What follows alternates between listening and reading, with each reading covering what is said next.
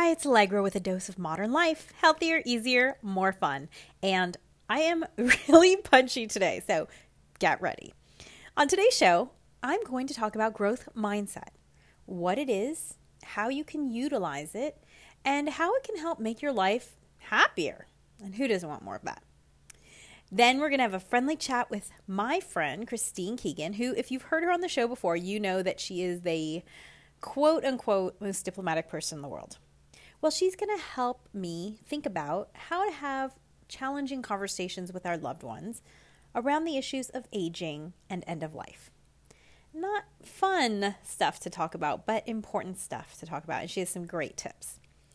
Then I'm going to give you a fun, easy tip on how to use up all of those beautiful stone fruit that are in the grocery store right now. I don't know if you're like me, but when I start seeing peaches, nectarines, and plums, I always buy too many. And this is a great way to use them up before they go bad. All this and more after this brief musical interlude. See you after the tunes.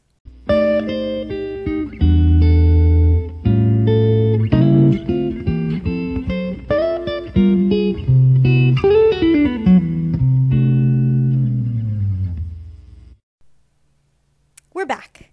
And now for growth mindset. When I was a kid, I developed a bad habit of only being interested in things that I was good at immediately. If I was good at something, I kept doing it, like singing. If I was bad at something, I stopped doing it immediately. And now I can't even remember what those things I was bad at because I just wiped them out of my mind. Now, one thing that I had always been good at was math. I was always really good at math and I loved math and I took every math course until Algebra 2.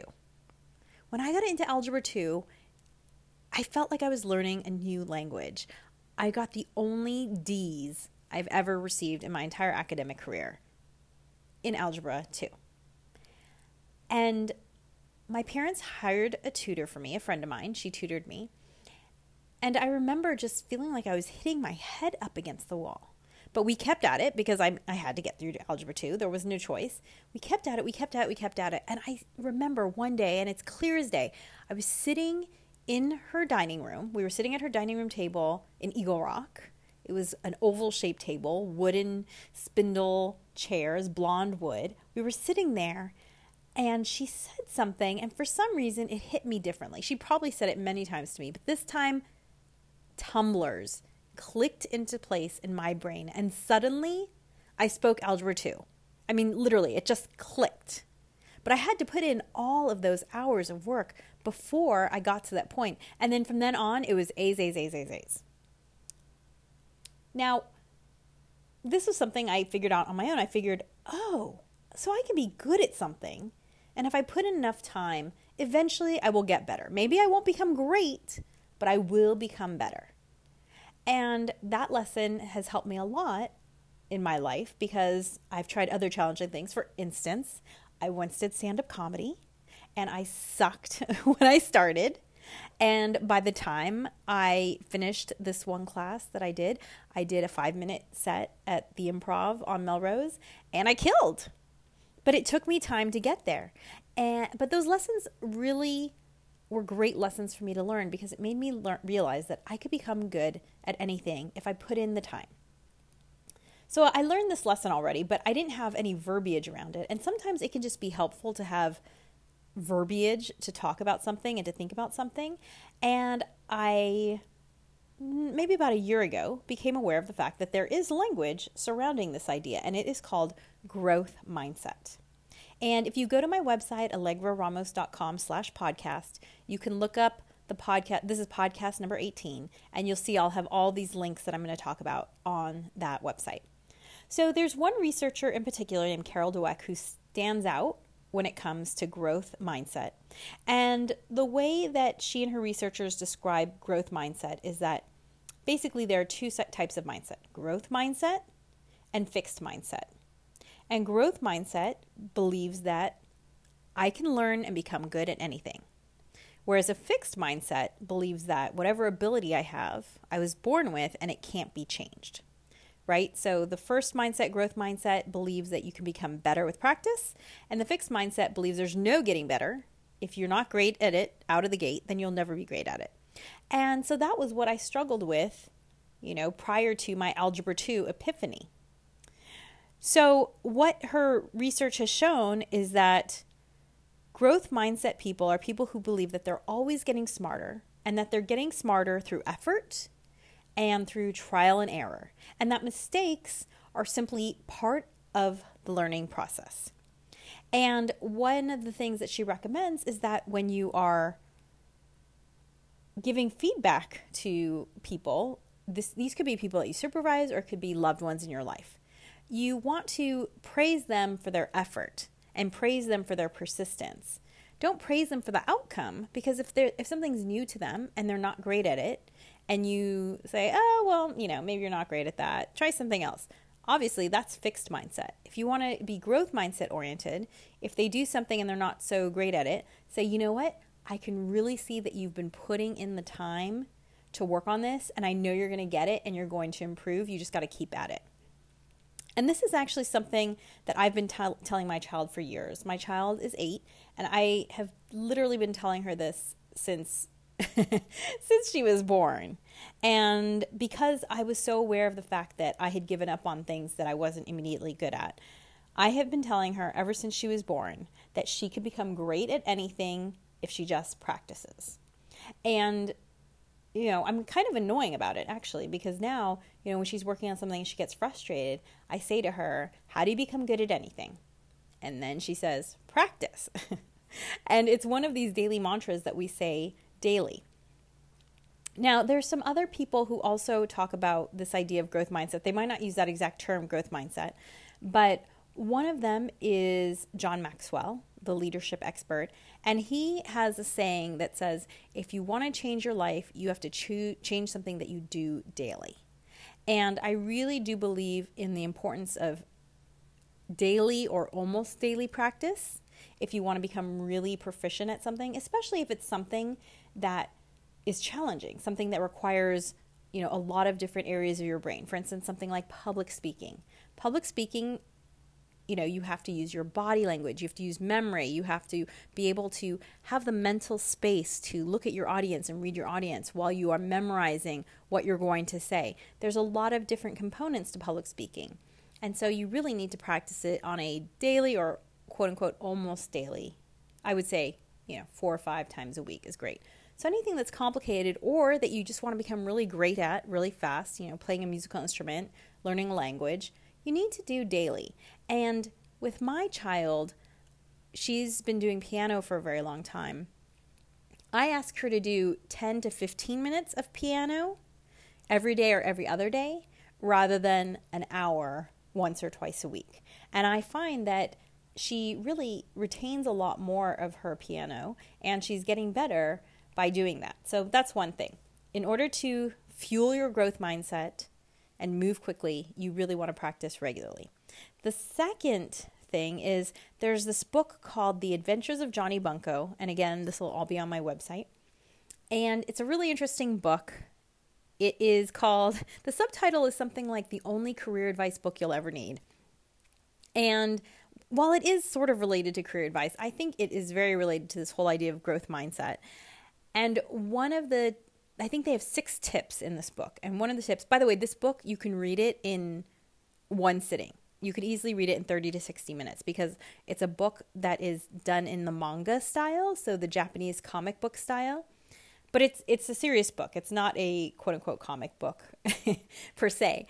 But there's six tips in that book, and one of the tips is that persistence always will persevere. Persistence will always beat out talent. And what they basically say in the book is you take two people who are, you know, one is wildly talented but has no persistence, and the other one is interested in something and persistent. That over time, that persistence and that interest in something will always trump just pure talent. And I know I've seen this in myself, I've seen this in people I know. I think we've all seen this in quote unquote famous people where they might not be very good, you know, singers, actors, whatever, but they are persistent. They are out there. They are constantly putting out product and pushing themselves. And that's why they're successful. Same thing. If there's if you love the drums, but you're not very good, if you put in the time and you take lessons and you persevere, you can become great. And that is what growth mindset is all about. So, how can growth mindset make you generally happier? Well, I believe that if you look at life as an opportunity to become your best self, then difficulties that you face will just become challenges for learning rather than obstacles to overcome. So I'm just going to say that again because I know that's a lot in one statement. If you look at life as an opportunity to become your best self, then difficulties will just be challenges for learning rather than obstacles to overcome. You know, a lot of religions or life philosophies or whatever say something to this effect, which is that really it's just how you look at things that will determine whether or not you're happy. If you look at something as a challenge rather than an obstacle, that's going to affect how you feel about it.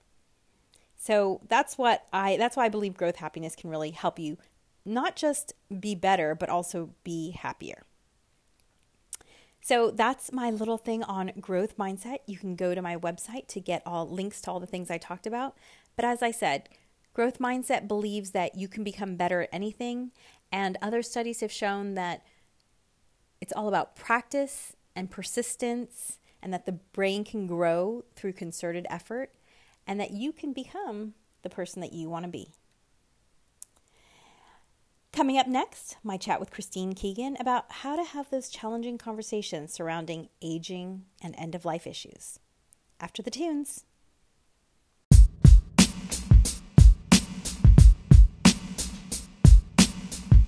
Hi, world. I'm here with my friend Christine Keegan, who, if you've been following the podcast, you know that she has a long history in corporate HR and is the most diplomatic person that I know. Hey, Chris. Hi, how are you? Good to be back. Great to have you. So, about a year ago, Christine and her family moved from California to Texas. And so, my first question is just now that it's been a year, what do you think?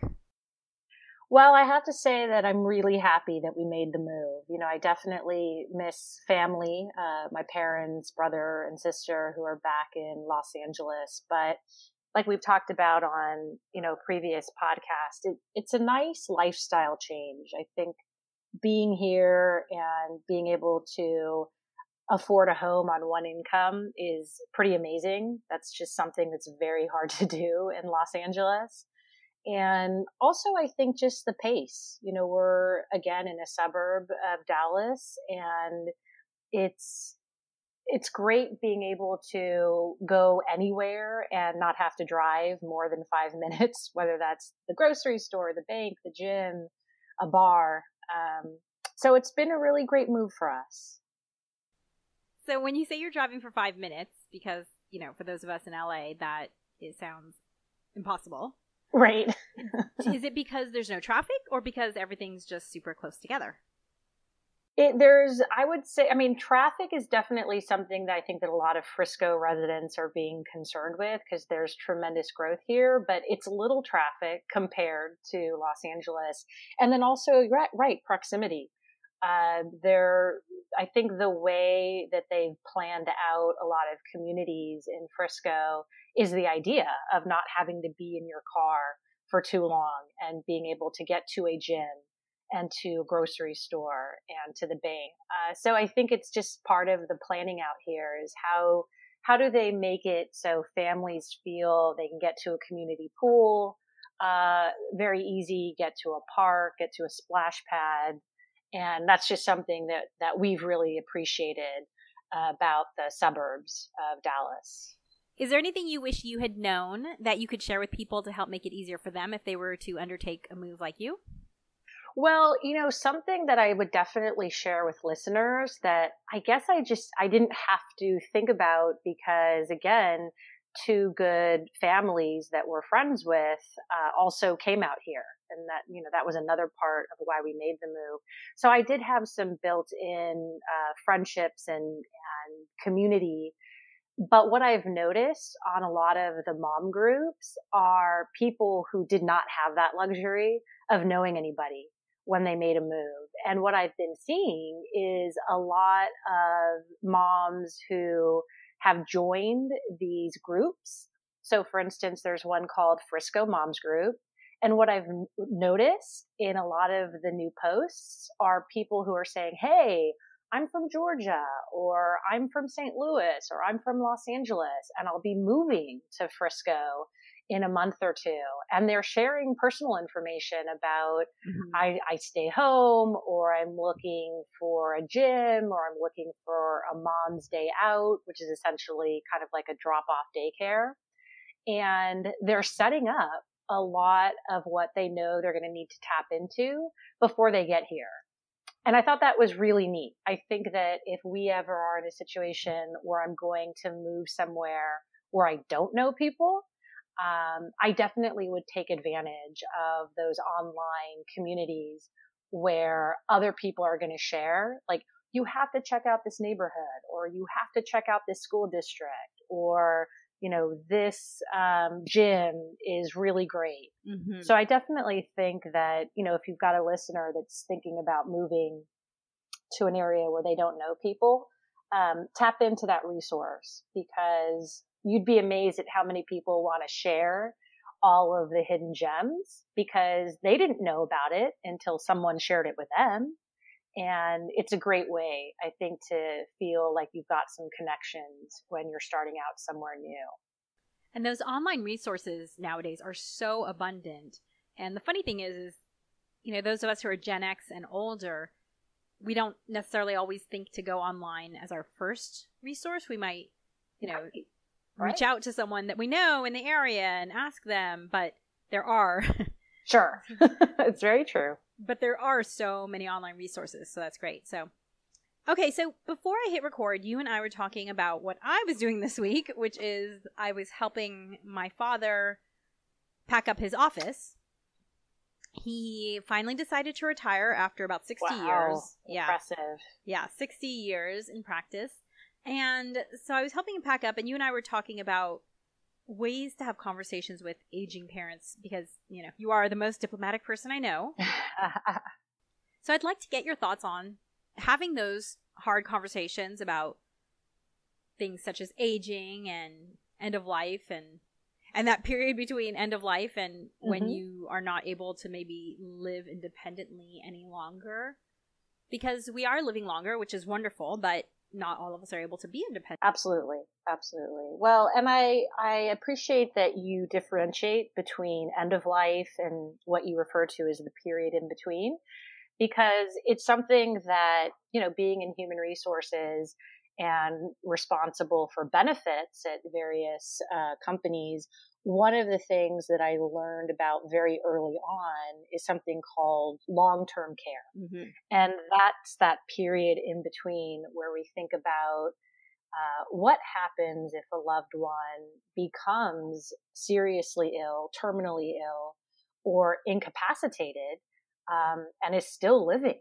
And so when I think about having a conversation with our loved one or with our our parents, aging parents, I really think it's important for listeners to carve those two things out.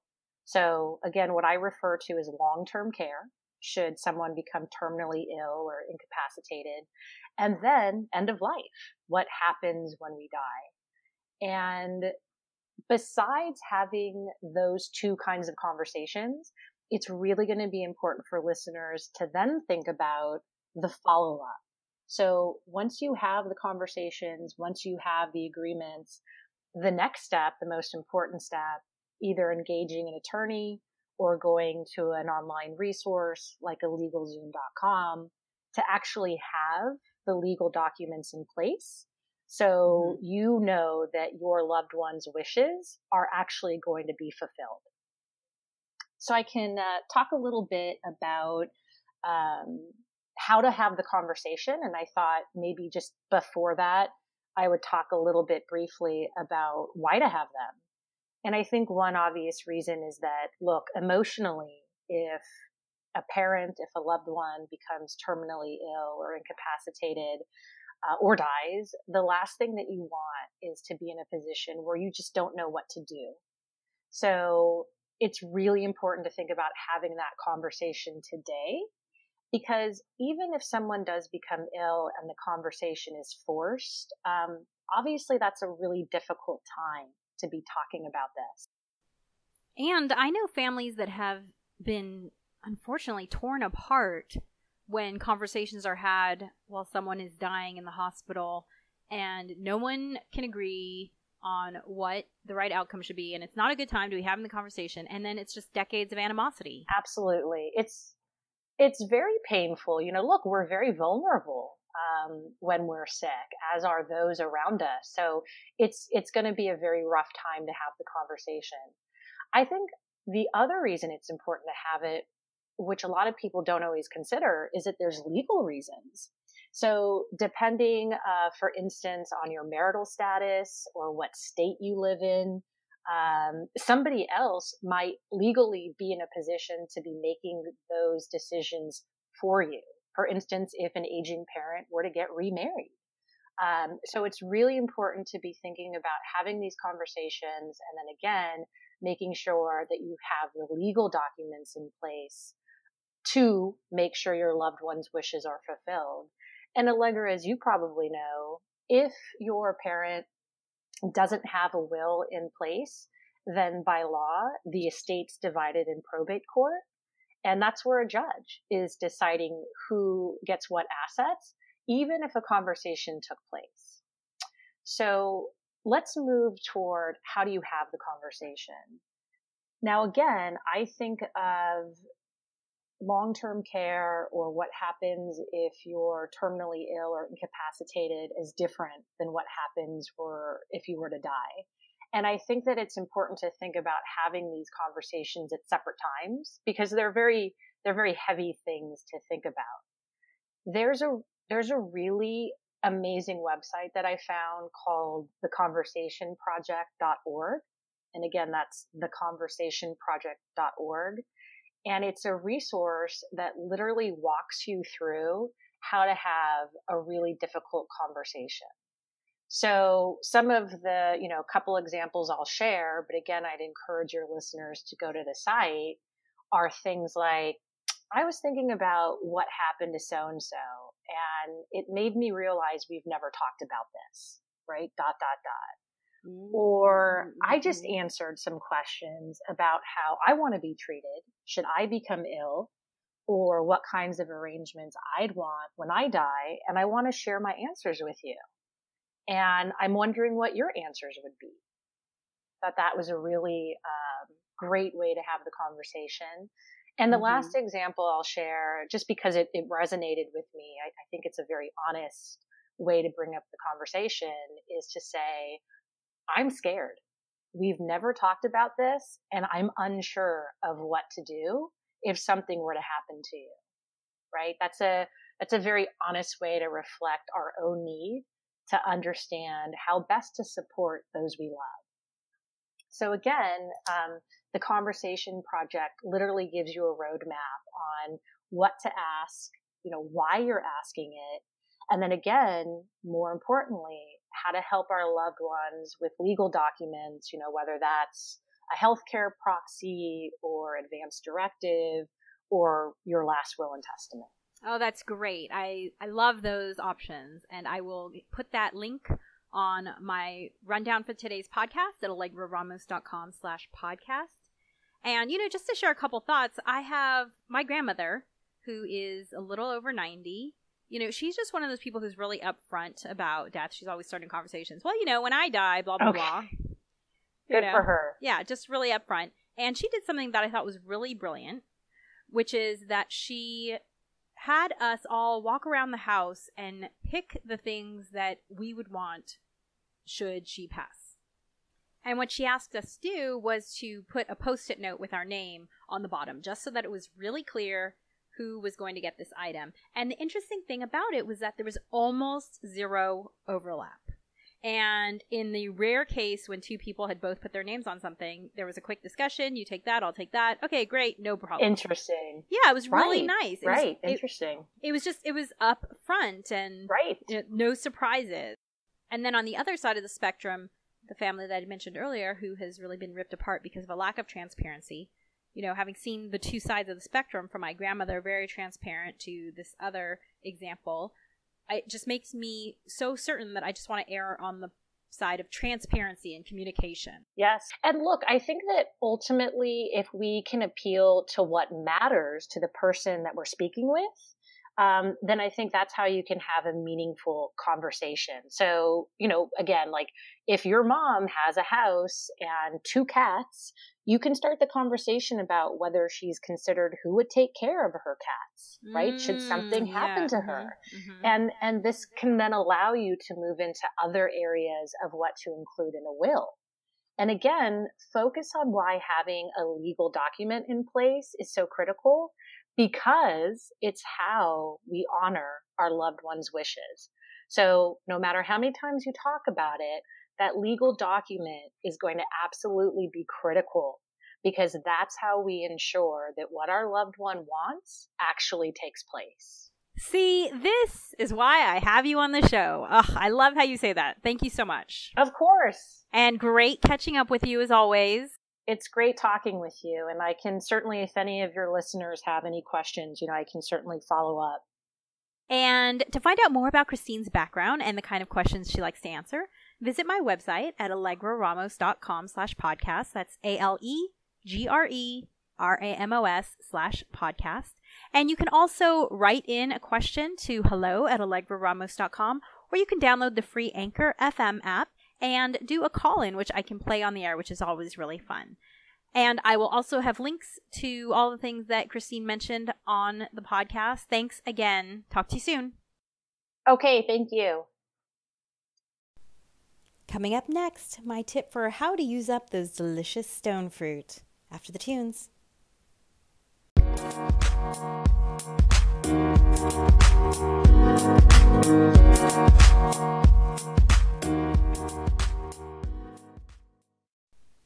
Stone fruit. Ugh, I always get excited when summer comes because I just love stone fruit so much, especially peaches. Peaches are my absolute favorite, and I like to eat them with whipped cream. That's fresh whipped cream, real whipped cream, not sugary stuff, not in the can. Fresh whipped cream with nothing added to it, and peaches is my favorite. And I don't put my peaches or any of my stone fruit into the fridge because I don't like how it affects the flavor. I feel like they just don't taste as good, especially peaches. Maybe cherries, not so bad, but peaches do not taste the same if you put them in the fridge. So they sit on my counter, and if I buy too many, or if I don't eat them fast enough, or if it's super hot like it is right now, I don't know where how it is where you are, but it is really hot in Southern California. Then the peaches can start to go bad on my counter. So I came up you know, stone fruit season is so short, so I don't want to waste any peaches. So I came up with an easy way to use them up as they're starting to go bad. In fact, I kind of look forward to them going bad because it's so delicious doing this. What I do is I buy puff pastry squares. You can get them at any grocery store. Um, I like getting the ones at Middle Eastern markets because I feel like I don't want it as laminated. Lamination is the term for when you put layers of butter and you create layers of pastry. I don't like them as laminated as, say, phyllo dough. I don't want it to be phyllo dough. I want it to be more like croissant dough. So I buy these squares of puff pastry, and they're usually in the frozen section.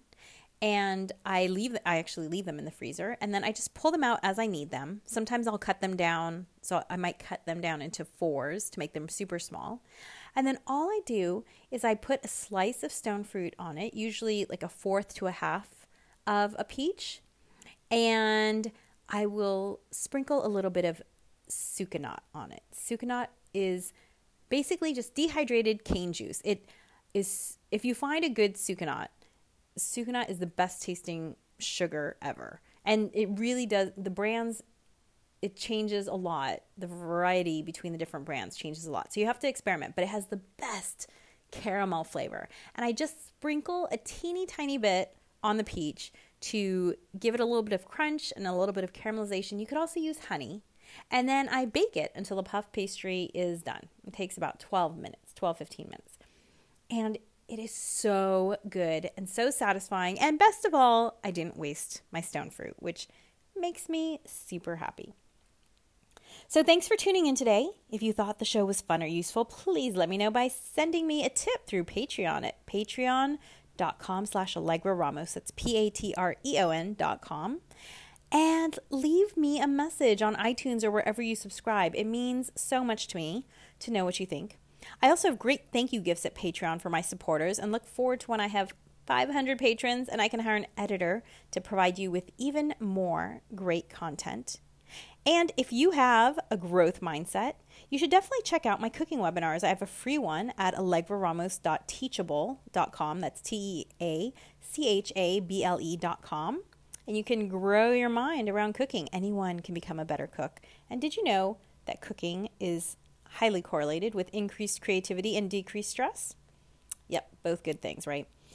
Subscribe to my podcast wherever you listen. And if you'd like to submit questions, you can email me at hello at allegraramos.com or download the free Anchor FM app and call into my show so I can play your question on the air. I'll see you next time for another dose of modern life, healthier, easier, more fun. We have some fun guests coming up. I'm not sure who's next.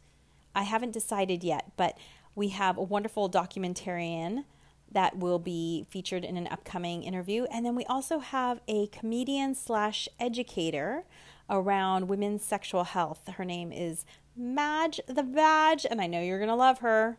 So, see you next time on my podcast. Over and out. Be a spark in the world.